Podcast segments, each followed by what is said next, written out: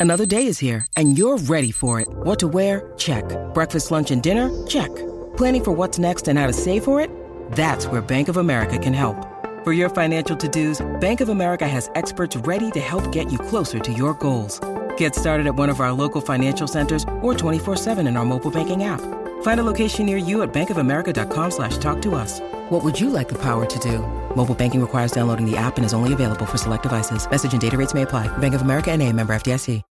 This episode is brought to you by Shopify. Whether you're selling a little or a lot, Shopify helps you do your thing, however you cha-ching. From the launch your online shop stage, all the way to the we just hit a million orders stage. No matter what stage you're in, Shopify's there to help you grow. Sign up for a $1 per month trial period at shopify.com slash special offer, all lowercase.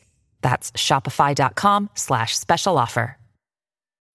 When you need mealtime inspiration, it's worth shopping Kroger, where you'll find over 30,000 mouthwatering choices that excite your inner foodie. And no matter what tasty choice you make, you'll enjoy our everyday low prices, plus extra ways to save, like digital coupons worth over $600 each week. You can also save up to $1 off per gallon at the pump with fuel points. More savings and more inspiring flavors make shopping Kroger worth it every time. Kroger, fresh for everyone. Fuel restrictions apply.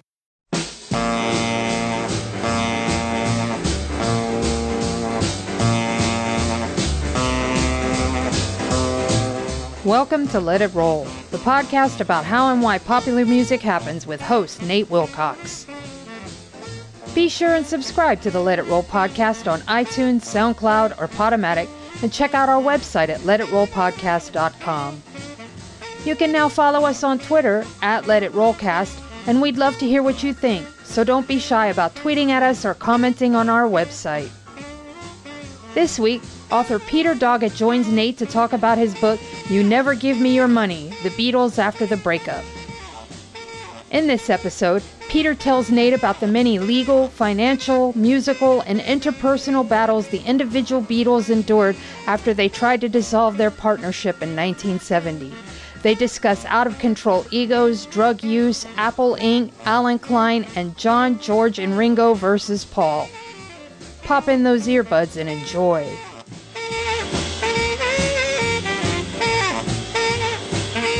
Time to let it roll. I'm your host, Nate Wilcox, joined again by author Peter Doggett.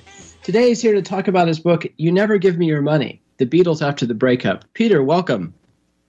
Uh, um, hi, good to be here again. Cool, and, and thanks for coming. And this is one of my favorite Beatles books, which is a difficult task. How did you pick this topic? Um, uh, I suppose it's fair to say it haunted me. I, I, was aware that I had to write it at some point, and I kept putting it off because I had spent so much of the 80s and 90s writing about the Beatles that, to be honest, I felt completely beatled out. And all the time, I knew I had this idea at the back of my head, and I kept thinking, it's okay, somebody else will do it. And they didn't. And eventually, I just thought, this is ridiculous. If I don't do this, you know, this is never going to happen. And, uh, but I, I, was looking back at the book earlier today because uh, you have to realize it's just over 10 years since I wrote it. So I have forgotten almost everything that's in it. Um, and I was reflecting how, how serendipitous the whole thing was because there was so much information and so many leads and so many contacts that, that, that just dropped into my lap down the years. I didn't go looking for them. I would turn up on some assignment somewhere, and suddenly there would be something in front of me that was vital for this Beatles book. So um, I, I, don't believe in God, but the, the, there was definitely somebody up there who wanted me to write this book. Well, I'm glad you did. It's a great contribution to the literature, and and um, I think one of the things that you wrestle with the the supernatural aspects you brought up in the your story of, of writing this book, I mean, that's what sort of dogged the Beatles is that they became living myth and they and they were entwined with the myth of the '60s, and then their breakup is a classic story of an attempt to create a utopia that turns into a into a hell. Absolutely. I mean, I, I, suppose the the the um, saddest thing in the whole story, in a way, is not that the Beatles broke up. I mean, I'm, I'm, leaving aside the fact that two of them died. In terms of the of the four of them together, it's not that they broke up. It's the fact that they thought when they broke up that that was it. That was the end of the story, and they would go on with their lives. And I don't think either of uh, um, any of them for a second imagined that they would have this curse of being an ex-Beatle hanging over them. Um, not and not even during just during their lives, but even uh, for John and George. Now they're dead. There's still John and George of the Beatles. And their estates are going to continue having to manage uh, the Apple empire, um, if they could even call it Apple anymore. And we'll get to their whole lawsuit with Apple Computers hopefully before the end. But you start the book with the prologue covering December 8th, 1980, the death of John Lennon. Why did you choose to, to get that out of the way first? Um, because I, I, suppose it was the most important story in the period that I was I was um, writing about, which was from the the late '60s when the first tensions came into their relationship, up to the time when I was writing the book, 2009. Because with the death of John Lennon, all the world's fantasies about a Beatles reunion, it, um, all the sort of secret discussions amongst them about would they get back together. Well, well suddenly they couldn't anymore. Um, as as George Harrison said, there can't be any Beatles reunion as long as John Lennon remains dead. Except, of course, there was.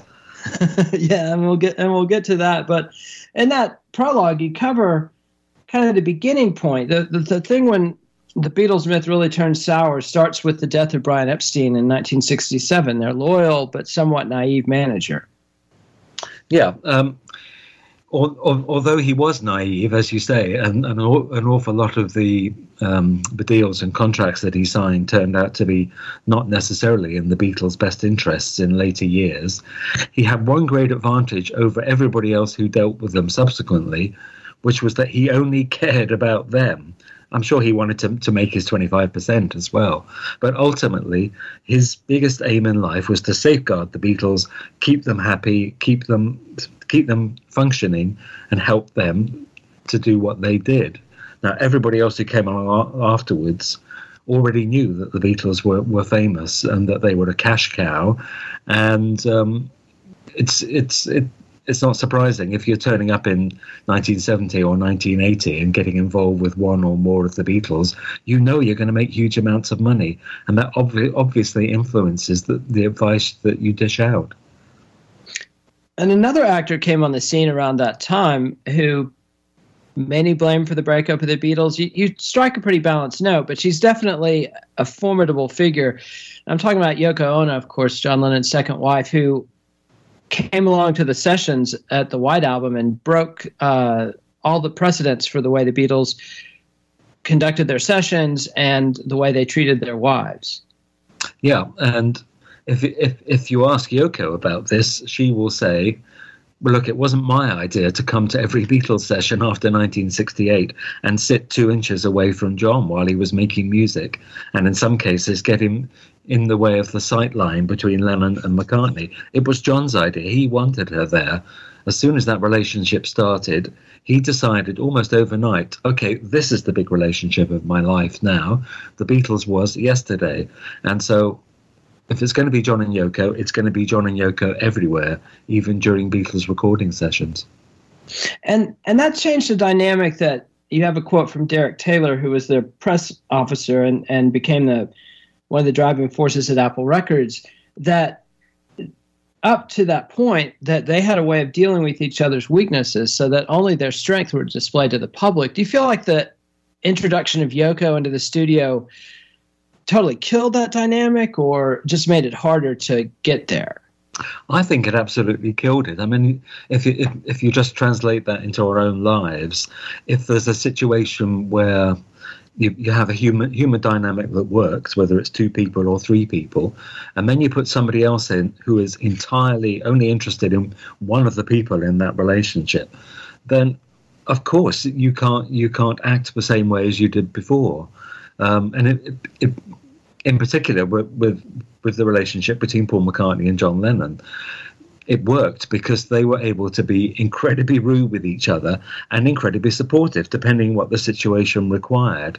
And suddenly, with Yoko there, um, I, I, do feel sorry for Paul because I think he felt completely, um, what's the best word? Restrained, certainly restricted. He was held back by the fact that, okay, I can't, I can't be myself because there's this stranger in the room. And one of the dynamics of the breakup that I think you do a good job of capturing is the way that Paul sort of got trapped in this loop of self doubt and bad behavior. And and one of the moments that you document is when John and Yoko were staying at Paul's house, and Paul was trying to be welcoming, but then he would pull stunts. And, and we'll talk about all the Beatles and their individual warts. But I think that one of the worst things that you document Paul doing is this note that he left to John and Yoko about you and your Jap tart think you're so great. Yeah, no, the this story I can't 100% prove it. It it it, it came from his girlfriend at the time, Francie Schwartz, and that's what she wrote about. Um, but it sort of makes sense in that once that relationship was interrupted in the way I was just describing, then suddenly Paul didn't know what to do with himself. He didn't know how to act. Um, and I, I mean, we, we, were talking recently about, about Crosby, Stills, Nash and Young, and I was saying that I had a, um, a, a, sort of secret sympathy for Stephen Stills because although he was the most difficult member of the of the band to deal with, he was also the one who was placed in the most difficult position. And with Paul McCartney, it's exactly the same thing. I felt intensely sorry for him. Um, in, fact, in fact, you've reminded me that whilst I was writing this book, um, as a huge fan and a huge fan going back over decades, I found this really difficult because I kept wanting to jump into the story and say, don't do that. And particularly in Paul McCartney's case, he was always reacting to, to what John would say. He would always act like a hurt child and have to have his say back. And if he could just have, it would have been tough, but if he could have stood back from the conflict occasionally and just gone, okay, I'm letting this go over my head, I'm not going to react then maybe the whole story would have been very different. And yet he was a human being, and and you know they accomplished so much that seems miraculous with their music. And the Beatles' story up to 1967, there's very rarely a point when you're like, don't do it. It's almost always, oh boy, here comes another lucky break, or uh, another classic example of perfect timing, or, or you know, digging deep and, and coming through when the chips are down. But after the death of Epstein and the arrival of Yoko Ono, it seems like they've all got feet of clay.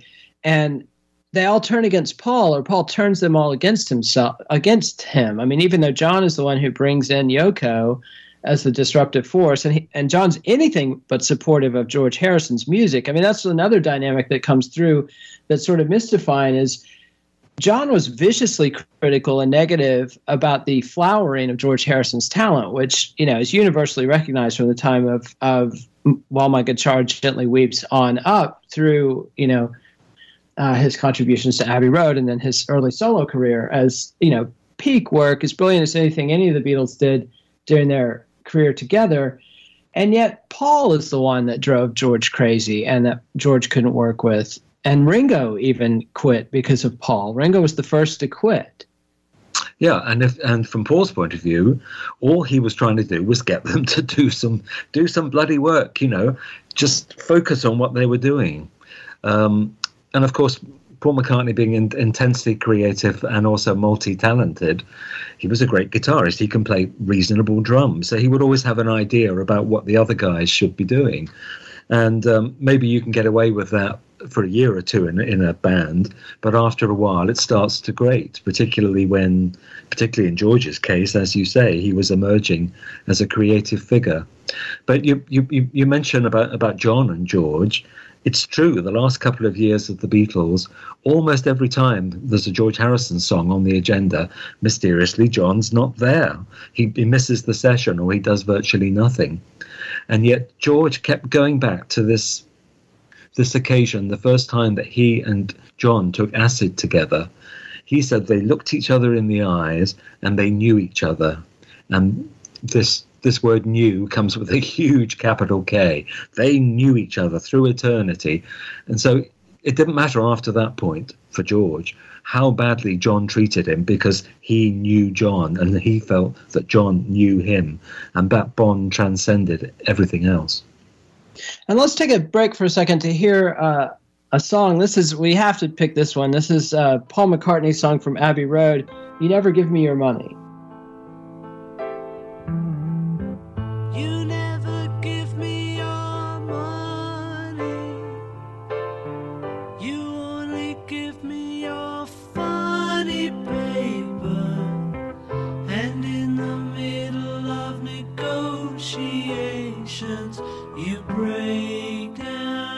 And that was the Beatles doing "You Never Give Me Your Money" from Abbey Road, and a great song title they gave you right there, a book title they gave you right on the silver platter. Absolutely. I, it, it, was impossible to avoid that as a title, really. Although I seem to remember, I won't mention any names, but the American publisher who published this book wanted me to call the book The End. And I said, well, the whole point is it's not the end. And so we went backwards and forwards, and luckily I was able to stay with with the the the, um, the title as it was.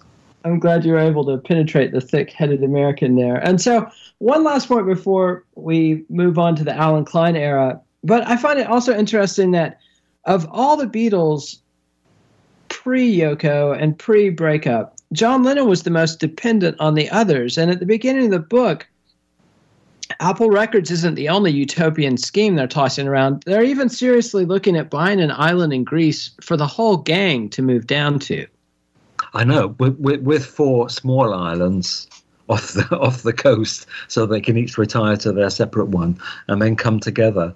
Or, or I think it started out in um, originally it was going to be in Britain, and they were going to have this giant dome and with with four separate wings, um, rather like the the glass houses in Kew Gardens for any of you who've ever been to London. Um, absolute fantasy and how how ironic that they were coming up with these ideas about a commune about about being a collective just at the moment that they were starting to fall apart. And you talk about the way their their unique situation in which they're surfeited with wealth and sexual opportunity to the point that they're completely jaded. They've conquered the world. They've they've made incredible artistic achievements. And and you ask, you know, what is it that can keep these brilliant young men going, and and and and a goal to meet in front of them to keep them motivated and happy. And it seemed for a while that Apple Records and this utopian vision of you know controlled weirdness and and capitalism without the need to make money um, that that would be it. But but why why was apple doomed to fail I, I, think for two reasons. First of all, they tried to expand it too quickly um, because they were the Beatles. It wasn't enough to have a record label. They wanted to have retail stores and book publishers and a school and you know everything, every every facet of, um, of, of, of sort of commerce they wanted included under the same um, overall banner. And also, they insisted on using their friends as the, as their as their business advisors. Um, it it seemed certainly the first year or so of Apple that the, the only qualification you needed to work there was to have a Liverpool accent, and then you were in. It didn't matter if you didn't know anything about accountancy or management, and most of the guys didn't. Um, so you, you've got an organisation that has is, is is set up with a way too utopian ideal, and then you've got nobody who's qualified to make it work. Yeah, and their loyal aide de camp, Neil Aspinall, ended up taking over the reins. As he said, you know, never volunteer, which he, he volunteered for yeah. this. And they're in a situation where their manager has died, but they're still tied to his company, NEMS. And yet they don't have any of the paperwork even. They don't even know the deals that they've agreed to and aspinall has to piece all this together and and go from lugging amplifiers you know in his his night school chartered accountancy class to suddenly trying to get a handle on one of the biggest empires in music yeah, I mean, he he is, is, really the secret hero of the whole Beatles story post the death of Brian Epstein. Um, I wish more people had seen him. I mean, he was in the anthology. I only met him a few times and I didn't really know him, but I spent enough time with him to think okay, I can see why you got on with John Lennon and George Harrison because he's he was from Liverpool. He was very sharp, very sarcastic, very ironic, and very straightforward, just like John Lennon, in fact. Um, and and having having gone to night school when he left, um, you know, when he left school at fifteen or whatever, and he had learnt a bit about accountancy, and he managed to translate that into more than four decades of, of, of more or less single-handedly looking after the Beatles' empire or empires, and also feat of keeping all four of them on side at the same time, so that when he died, he was still loved by by all all four Beatles or their estates. He was the possibly the only person in the world who could have pulled that off. And the other key member of the Liverpool Mafia that played a big role at Apple was Derek Taylor, their press agent, who became the spokesman of Apple and, and also kind of was in the eye of the hurricane as far as the controlled weirdness and the reefer and whiskey and, and the party atmosphere of the offices.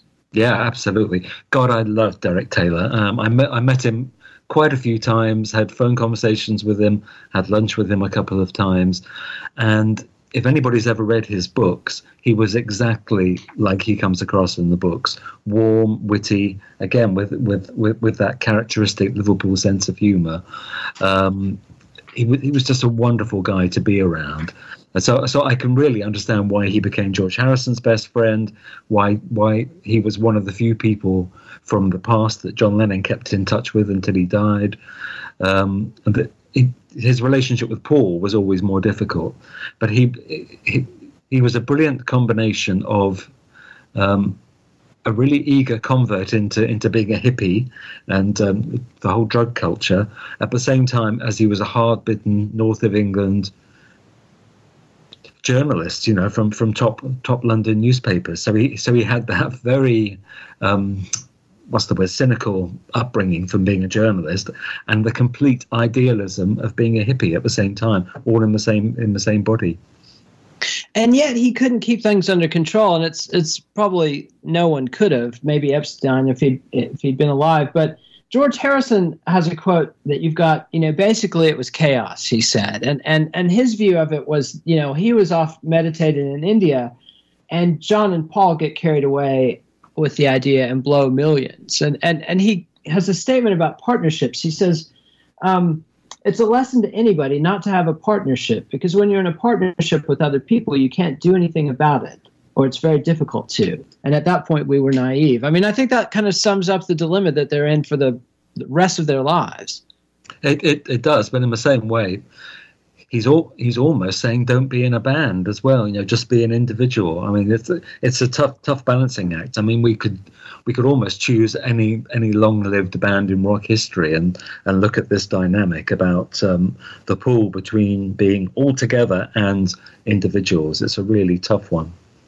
Yeah, and the Beatles probably did more than anyone else to create that myth of the all for one, one for all boys club that conquers the world that that sent so many people, you know, the, the ultimate Pied Pipers of rock and roll, and they certainly paid the cost. And one of the people who extracted a lot of that cost from him was Allen Klein, who I think pretty much the villain of the tale. Well, that, that's how he's always portrayed, um, and of course, it doesn't help that, that first of all, he was sued together with the other Beatles by Paul McCartney, who couldn't stand him, and also that he was then sacked in 1973 by John, George, and uh, Ringo, and also that at the end of the 70s he went to jail for a couple of months in America for tax evasion. So it's easy to see how he comes out as the, as the villain of the piece. Um, but I'd say two things. First of all, I don't think anybody could have kept the Beatles together in 1969. And also, I'm not sure how many other um, managers or advisors in 1969 could have got such a good record deal for the Beatles as Allen Klein did. Um, the trouble was that he was also taking money from the top and from the bottom at the same time. Um, and of course, the, the fact that he was so out of sync with um, with Paul, who who had his own in in laws, really, he he wanted them, the Eastman family, to uh, represent the Beatles. That was never going to work. So he refused to sign up with Allen Klein, who, who was much loved for a few years by John, George, and Ringo. Oh, I mean, it was a nightmare, and I tried really hard in the book not to portray him as what was Derek Taylor's. What did Derek Taylor call him? He he called Klein the Demon King, um, and I can see that. But at the same time, in a self-serving way, he was also doing the best he could for the Beatles at that time. Yeah, he's got a track record, and he emerges as the villain in any number of musical stories Sam Cooke, The Animals, Herman and the Hermits, Rolling Stones, and here in the Beatles. But at the same time, he had a very difficult portfolio in that he had to cooperate with the Eastmans in these legal battles, first with Epstein's management company, NEMS, which um, had been handed over to Robert Stigwood uh, who the Bee Gees manager and Cream's manager, a guy that the Beatles had a personal beef with going back to 1963. Then the fight for Northern Songs, which their publisher, who'd been part of the original Epstein George Martin team, Dick James, sold his shares out from under them without telling them, and and the record company. And as you said, he he won the fight with the record company and got a great deal, but he pretty much blew the other two battles. Yeah, although, although in both cases the, the, they were completely weighted against him. I mean, he he came very late to both of those of, of those legal fights. Um, I mean, isn't it weird how all these things happened at the same time? Um, it's it, it, it's almost as if Brian Epstein had set a series of traps. You know, okay, I'm going to die, and I'll show you what's going to happen when I'm not around. And then two years later, oh, this is happening, that's happening, this is happening. All these pressures all, all, all colliding at the same moment and the and the lack of communication and the infighting is ultimately what cost them the chance uh, to buy a, a, a, controlling share in their publishing company, and and what forced them uh, to get a pretty bad deal with NEMS. They they managed to get out of that deal, but it was expensive and costly, and a lot of that was because, you know, John Lennon running his mouth in the press.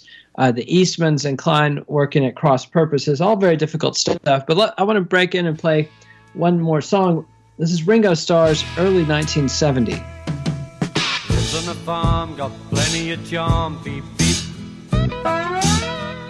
He's got no cows, but he sure got a whole lot of sheep. A brand new wife and a family. And when he comes to town, I wonder if he'll play with me. And that's Ringo trying to tell the story of what was going on in early 1970, which we haven't quite got to. So we've got we've got our work cut out for us and got to get a move on to it. The Beatles break up in this almost inadvertent way, and even though Ringo had quit during the White Album and come back, George quit during Let It Be and come back. John announced that he's going to quit internally uh, in 1969, but it's not made public. Paul, of all people, who is the, the one who wanted to break up the band the least, ends up almost accidentally breaking up the band with this questionnaire that he put in his first solo album, McCartney. Yeah. We, we, no, that, that questionnaire only went out to the press, but it was entirely written by Paul. He came up with the questions, he came up with the answers. So it was he was he was the one who, as you would say in London, blew the gaff, and everybody knew that you know it was out there in the press, and then the the the, the uh, journalist Ray Connolly, who to whom John Lennon had already let slip several months earlier that he'd left the band, but Ray had loyally kept quiet. Um, Ray Connolly spoke to Paul the day after the Beatles split up story came out, and Ray told me that Paul was heartbroken. He said, I, you know, I wasn't trying to break the Beatles up. I mean, I, I didn't know. I didn't know what I was doing. So it was another occasion where if Paul had managed to keep his mouth shut, then, as I speculate in the book, I mean, it, if he hadn't done that questionnaire, the stories wouldn't have been in the papers. And it's possible that six months later, John Lennon, being John Lennon, would have turned round and phoned the others up and said, Okay, where are you? I want to record these songs. Let's get the Beatles together. And the whole story would have been different. And it's so weird because there's nothing in the questionnaire that actually says the Beatles are breaking up. No, exactly, exactly, yeah. Um, yes, I mean he's asked all, uh, he asks himself all sorts of very pointed questions about do can you imagine working with John again and do you miss Ringo and all this kind of stuff, but he doesn't actually say. You're right. He doesn't say, oh, and by the way, the Beatles are over.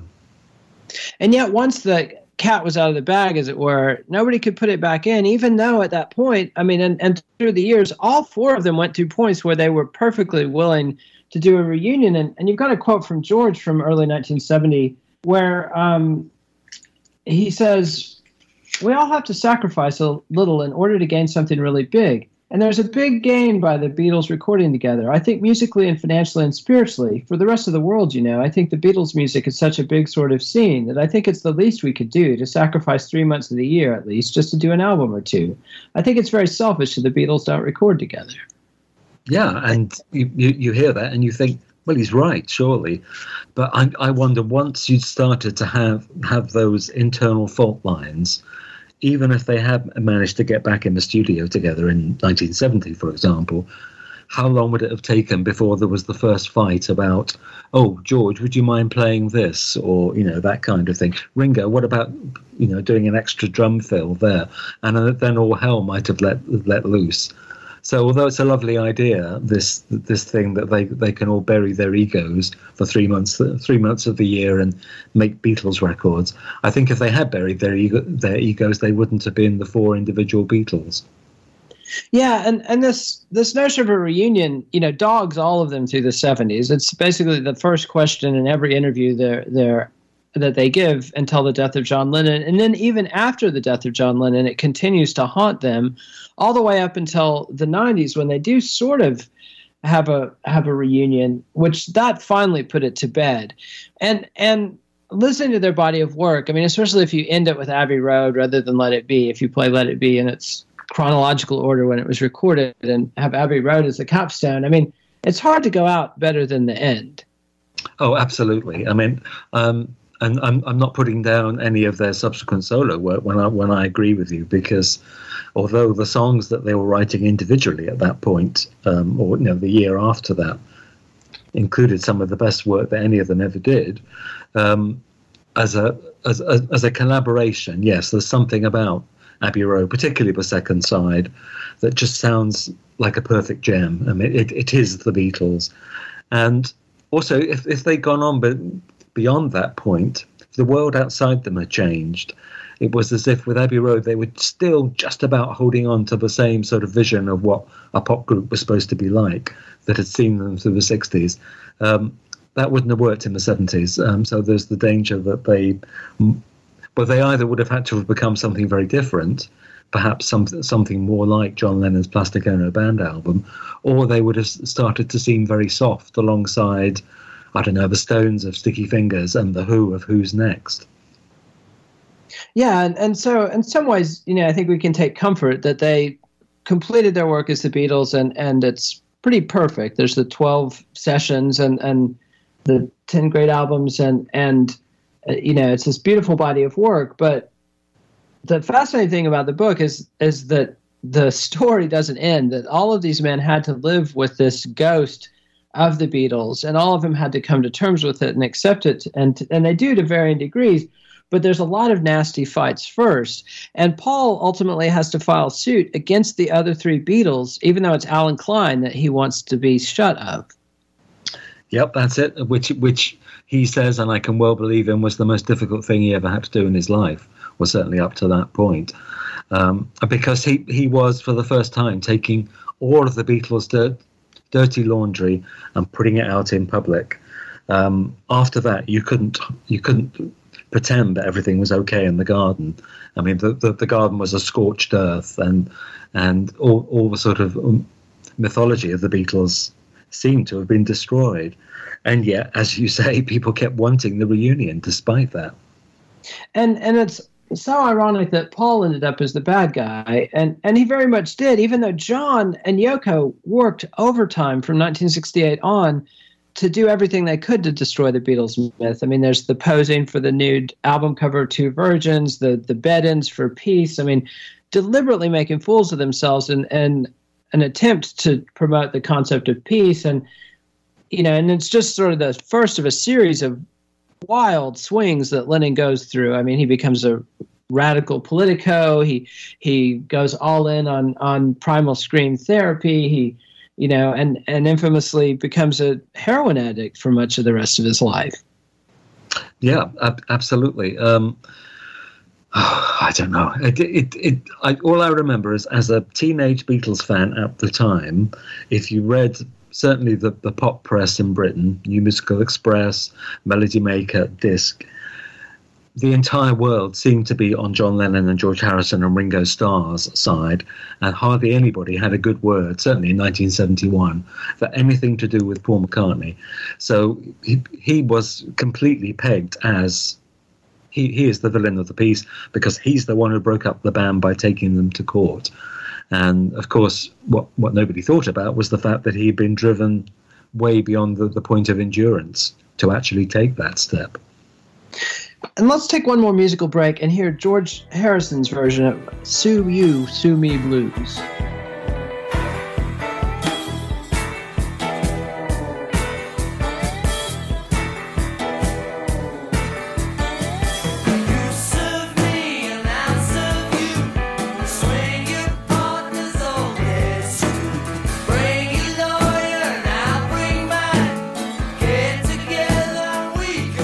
Was George Harrison's self-referential commentary on the whole endless business debacle that they were facing. And one aspect that you kind of you touch on, but you don't go deep, but I, I think is a, a big part of the story is the whole Paul is dead myth, and and the fact that some random radio DJs in Detroit launched this conspiracy theory at a time when it was very easy to spread disinformation and, and very hard to debunk it um, this mythology that Paul had died in a grisly accident in 1966 and, and replaced by a clone who could somehow write and sing Hey Jude uh, and Sergeant Pepper's and Abbey Road and everything else Paul did. But that to me really epitomizes the way Paul lost his cachet completely. And, and he went from possibly the most beloved member of the Beatles, the most beloved mem- band on earth, and someone who was not only beloved and, and cute and adorable, but also seen as a major artist and a major spokesman for the youth revolution of the time. And, and somebody right up there with Jagger and Richards and Bob Dylan and Curtis Mayfield and James Brown, one of the great artists of the era. And suddenly he's the hated man who breaks up the Beatles, the guy who sued his friends, the guy who's on stage with Linda McCartney doing Mary Had a Little Lamb and becomes just the epitome of uncool in the early 70s.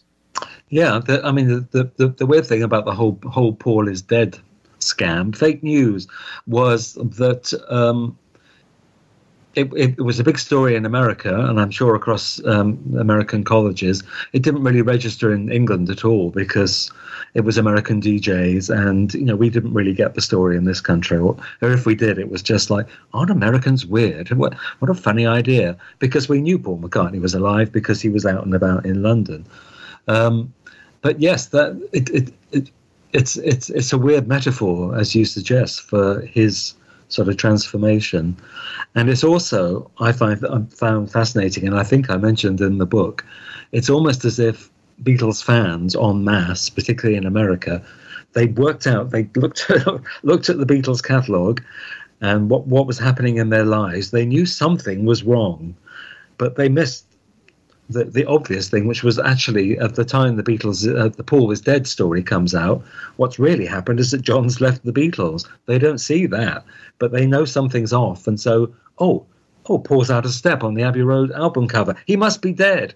And they follow that sort of, um, to steal a phrase, dark horse for months and months or years. It's still going on today. Um, instead of actually looking at what was really happening. And yet, even though Paul is the first one um, to lose the goodwill of the public, and and he does doggedly win it back by you know doing doing executing the plan he had for the Beatles of doing unannounced gigs at colleges and etc. And you know by the time of Band on the Run, he's reestablished himself as a as a rock artist of interest and and you know a popular performer, and goes on to have the most successful solo career of the Beatles. But all four of them have their public fall. I mean, John basically does everything he can to damage his reputation, distance himself from the Beatles, but it's not until he moves to America and just loses the plot musically. I mean, what happened to John Lennon after he left England? He just, you know, the first two solo albums, Plastic Band and Imagine, are, are great and, and can hold their heads up with any of the Beatles solo work and much of the Beatles catalog. And yet, from the time of of New York City, it's basically just crap until he throws in the towel in 1975 and and just takes five years off. Well, in his defense, I'm going to say that at the time, I absolutely loved Sometime in New York as a record. I think I think John singing on that record is as good as anything in his career. But yes, a lot of the songwriting is certainly banal and naive and uh, yeah, substandard. Um, and I, w- I would also make a case for walls and bridges, but we could argue about that. Well, you, you mentioned to answer the question you asked me, what happened? He left England. Um, and although he fell in to a new culture, it wasn't his culture. He didn't understand it.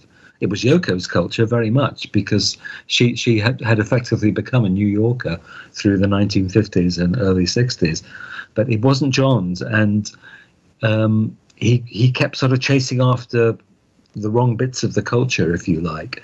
He tried to to convince himself and the world that he was just another New Yorker, but he wasn't. He was from Liverpool, and um, and he nothing he did when he was in America quite made sense in the same way um, as he had managed to do instinctively when he was in England. Even though he reassembled much of the same team, I mean, he, he had Phil Spector, who had been his and George Harrison's producer in 70 to 71, who salvaged Let It Be. Um, you know, worked with Klaus Voormann and so much of the same gang. I mean, another point you bring out is that John and George and Ringo tended to work with the same musicians and sort of had a Beatles family going, but Paul broke decisively from that. But the, but I want to get back on the the plot and George has the most successful early career. I mean, you know, All Things Must Pass and and My Sweet Lord are this enormous successes, but then because of the multiple plagiarism suits, you know, My Sweet Lord is a rewrite of He's So Fine by the Chiffons, although both of those songs are rewrites of many other songs, and and uh, I think there's an argument to be made that you know that it wasn't necessarily straight up plagiarism as much as just doing a particular three chord song that with a melody that had been used many times before he's so fine. But i think that the plagiarism lawsuit damaged his reputation. And then he goes out on tour and records an album when he's so coked up that he can't even sing. What was going on with that? Well, his marriage had broken up. Yes, you mentioned cocaine, which obviously had a big influence on everybody in the 1970s and the music culture. Even the people who weren't taking it, it still impinged on their lives. Um, yeah, his his marriage had broken up.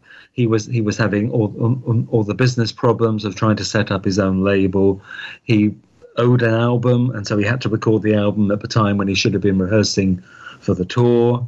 And then when he goes out on the tour, not only can't he sing properly, but he's he has the effrontery to actually um, to, to, to be creative with some of the Beatles' back catalogue and to change the words of one or two songs and make them more spiritual. And this is not what people want from, from an ex Beatle.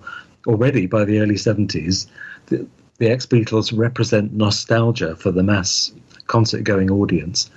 Um, and yeah, it's it's inter- interesting if you just switch away from George to look at Paul when he first went out on tour. Um, there, there, was a lot of disquiet in Britain, certainly in '73, and again when I saw him in '75, about the fact that he was he was doing al- almost zero Beatles songs. Uh, and as far as he was concerned, like George, he was being creative and moving forward and trying to establish establish himself after the Beatles. But you'll note that the, that by the time you get to the end of Wings, and then again in the 80s, when Paul comes back at the end of the 80s and goes on the road, he's a nostalgia act. Um, and that's what people wanted. Yeah, and Ringo, um, you know, had the had the most the least promising solo career, but he did manage to have a successful career primarily by in his first serious solo album, Ringo, in 1973, as a sort of faux Beatles reunion because he was the only one who was able to get all four of them together to work on one project, even though Paul and Ringo work on a song, George and Ringo work on multiple songs, John and Ringo work on a song, and maybe John, Ringo, and George work on a song together as well. But you know, he's able to to ride on the Beatles' goodwill for at least a couple of solo albums before it all peters out. Yes, and and in his um, story, that um, we mentioned cocaine. I mean, alcohol. Sadly for him, I mean, he, I'm sure would admit it now. He was a terrible alcoholic through the 70s and 80s, um, and he's a very rich celebrity who everybody in the world wants to be friends with. Everybody wants to party with, and at the age of well, he was born in 1940. So when in 74, 75, when his career really started to go off the boil, he's in his mid 30s and he doesn't think anything can touch him. He's not aware that, you know, in health health ways and career ways, he's going downhill. He's just having a great time and he's laughing with his mates. Um, and it would take more than a decade for him to sort of sober up and realize that if he wanted to stay stay alive, never mind have a career, he had to quit drink and drugs. And he finally does by the late 80s, but by that time, you know, it, it's he's done incredible damage to his liver, and, and his recording career is a dead letter by the late 70s. And that's one thing, you know, all four of these guys have some serious warts, and and the love, the Beatles that everybody loves in the 60s, all of them. Um, have a serious negative side, and you capture that without losing the positive things that we love about him. But I think John probably comes off the worst of all. I mean, it's it's in a way good that he had the the fi- that he carved out the five years to have his own life and and to experience some life without the pressure of the fame and the rat race. But at the same time, so many of the stories we hear from that era are not of a contented man baking bread and raising a baby the way that Yoko uh, pitched it so assiduously in the aftermath of his death.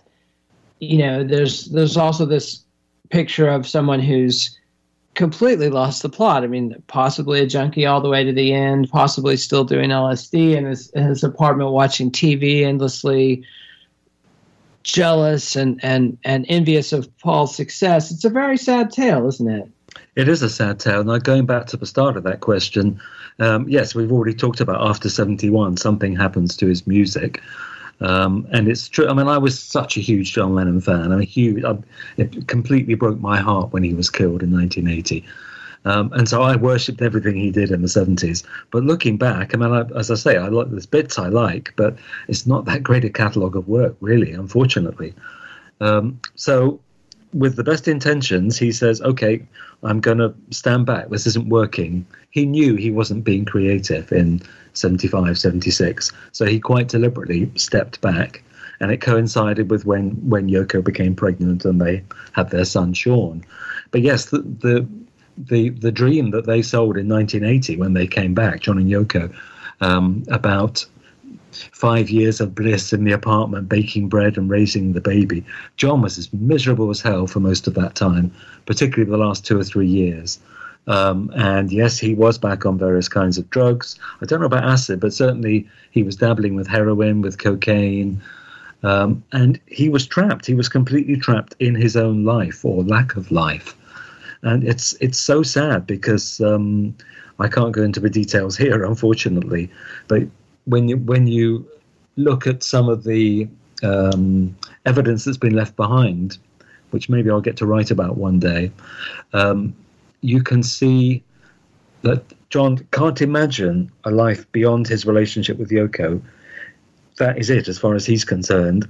And if that's not, no, he, he can't. He, he can't think. Oh, well, maybe I should go back to England and and try try and be there for a couple of years. All he can think is, okay, I'm in the Dakota. This is perfect. This is perfect. God, I'm miserable.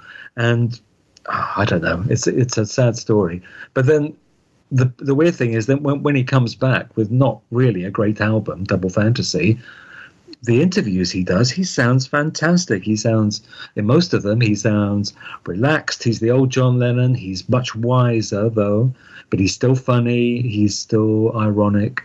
Um, he sounds warm. He sounds deeply in love with Yoko and Sean, and he sounds as if he thinks he's the most creative he's ever been.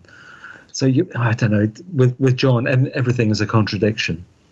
Absolutely, and and it's it's great that he was able, you know, to do the like the Playboy interview and sit down and, and discuss the whole Beatles back catalog in detail and with some perspective, which is a big contrast to his infamous Lennon Remembers interview with Jann Wenner of Rolling Stone in 1971, where he just trashed everybody, and that was something that Lennon did, but usually privately and and and expected to be forgiven for and and as Derek Taylor says and he was. But when you do it publicly like that you can't really take it back no, he tried. I, I think I think I have a quote from George Martin in the book. They meet up in '71, and George Martin says to John, um, "I'm a bit upset about that interview." And John was John says, "Well, you didn't take it seriously, did you?" And well, actually, I did. Yes, it was in Rolling Stone. Everybody read it. And as far as John was concerned, it was just how he was feeling that day. Yeah, he's a very mercurial person. And, and here's uh, his final statement on Allen Klein. This is John Lennon's Steel and Glass.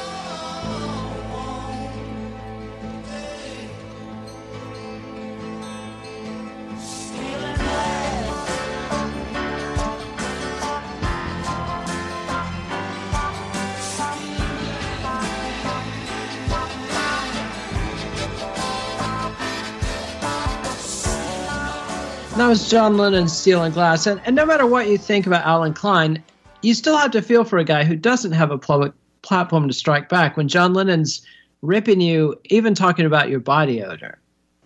Yeah, and and in Klein's defense, he'd gone through the same thing with, with, with the court case in 1971 when Paul sued the other Beatles. Klein had to sit in court every day and listen to everybody else being awful about him. And because he wasn't a named um, person in the case, he wasn't allowed to answer back. And even the judge, who criticized him severely, did actually more or less apologize in court and say, Look, I know this is really difficult. So, but yeah, I think Alan, Allen Klein got his own back in other ways, usually financial.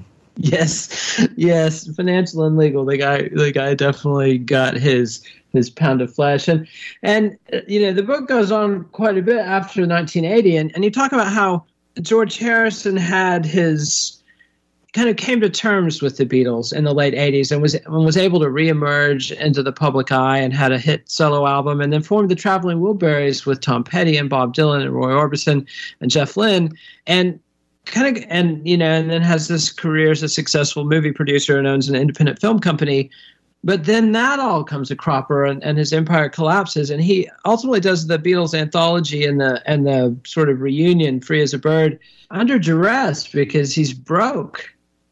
Absolutely. I mean as as you say having having done cloud nine in um, whenever that was 88 something like 87 88 um, and he has he has number one single, you know, huge hit album around the world. He does the traveling Wilburys. He's having a great time with his friends. He's on top of the world again, and he's almost not having to be a Beatle as well. Fantastic.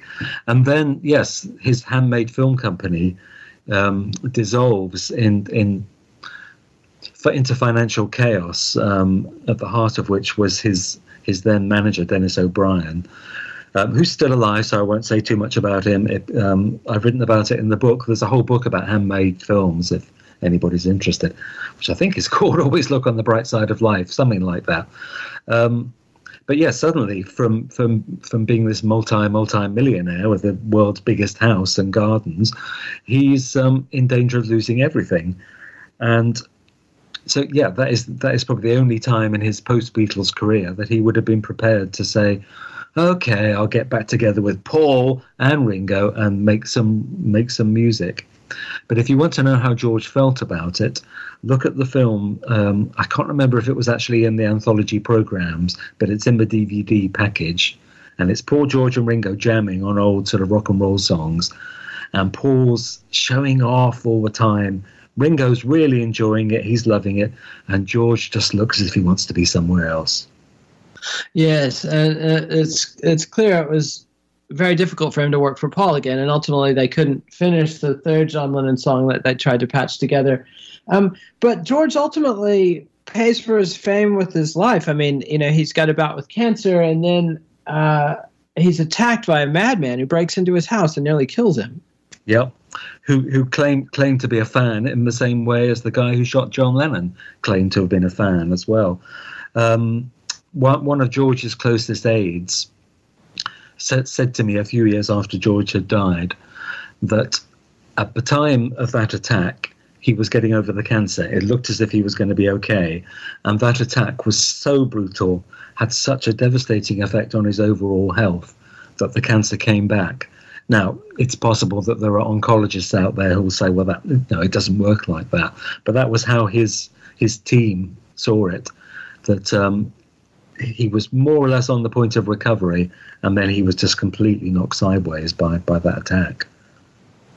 Yeah, and it's you know one of the inescapable elements of the Beatles story is that that the positive, idealistic, optimistic message that they put out in the world was so attractive to people that it attracted the darkness to them as well. And and uh, one of your late friends, Ian MacDonald, his classic book Revolution in the Head sort of makes a case for why that is. I'd love to get you on sometime and discuss Revolution in the Head because you know the subliminal messages and and and the messianic message messaging that they played with to some extent they brought this darkness on themselves they did um, the the very first line of of this book is a quote from Allen Ginsberg who I interviewed um, a year or so before he died something like that. And he was talking to me about Bob, about working with Bob Dylan. And he said fame is a curse with no redeeming features. And I've used that in almost every book I've written since because it's such a great quote. And it sums up everybody who's ever become famous, which is why if you ever meet a young person who says, you know, you ask them, what do you want to be when you grow up? Grow up. I want to be famous. Well, I tell them about Allen Ginsberg and Bob Dylan because fame is a curse with no redeeming features. And my God, the Beatles found that out. Yes, they certainly did, but their music remains, and you know that's how you end the book. That you know the music needs mo- no mythology. It's both timeless and a staggeringly accurate document of the age from which it came. It's more magical than Magic Alex, more powerful than Allen Klein or the Eastmans, more acerbic than Lennon's wit, more refreshing than McCartney's charm, more solid than Starkey's backbeat, more spiritual than Harrison's psyche. I mean, greater ultimately than the men who created it or the empire they built around it. And, and it's still, yeah, and it still is. What's the last line? Sorry, you were going to read it. Uh, yeah, their collective genius created something not even money could destroy. Yeah, sorry, you're not supposed to laugh at your own lines, but yes, no, it's it's true. I, I stand by that completely. Um, and that magic, certainly for anybody who was alive um, either during or immediately after that period, that magic is always going to remain. Um, whether it's going to entice and charm people in future centuries, who knows? But yeah, as, as it turned out, the the the, the um, quote from the end, you know, about the, the the love you make and the love you take and so on. Well, the the love they made in that music um, was large enough for the whole world to be able to take it and keep on taking it. Absolutely, and and now their heirs uh, will have to deal with this business empire, and you've got you know Stella McCartney and Julian and Sean Lennon, and and especially Dhani Harrison uh, and Zak Starkey looking to inherit the mantle. Linda McCartney's already passed on, George has passed on. Yoko is probably the most powerful force in the Beatles empire, and she's getting up there, and and although she's still you know putting out documentaries just put out a new one basically taking credit for imagine um, of course why not yeah which i think she makes a pretty strong case that's the thing about yoko is is as much as there's a negative case for Yoko. There's also so many positives, you know, that she brought to the Beatles and brought to the world, uh, and brought to John. It's it's it's a complicated tale, and I think you tell it very well. So thanks for coming on to discuss you Never Give Me Your Money, the Beatles after the breakup. That's Peter Doggett.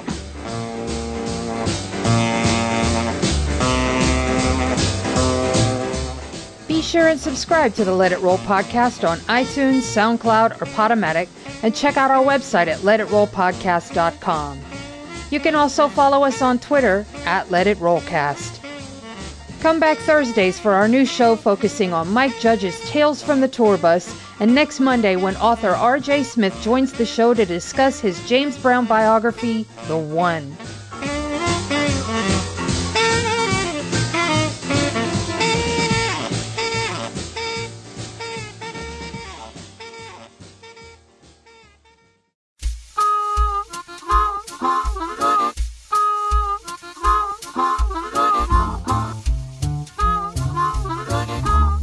You Never Give Me Your Money, The Beatles After the Breakup, is published by Harper Paperback Press.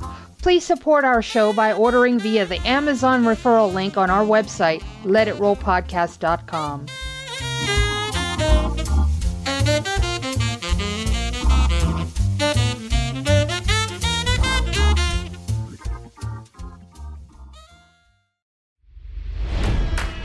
It's NFL draft season, and that means it's time to start thinking about fantasy football. FantasyPoints.com features industry leading experts and prognosticators using proprietary hand charted data to help you score more fantasy points. FantasyPoints.com is the place to go for whatever kind of fantasy football you play. Whether you play fantasy football, daily fantasy sports, or do a little bit of everything, Fantasy Points has the meticulously researched content to guide you to victory. And why wait for the fall? Fantasy Points also covers the new spring football league, the UFL. Join the guru, John Hansen, Scott Barrett, Joe Dolan, and other massive names in the fantasy football universe with an exclusive offer. Use code Pantheon for 15% off any fantasy points package, including the all in package, with access to every article, tool, and data nugget that Fantasy Points has to offer. That's fantasypoints.com and code Pantheon for 15% off at Fantasy Points. Fantasypoints.com. Come, code Pantheon. Score more fantasy points.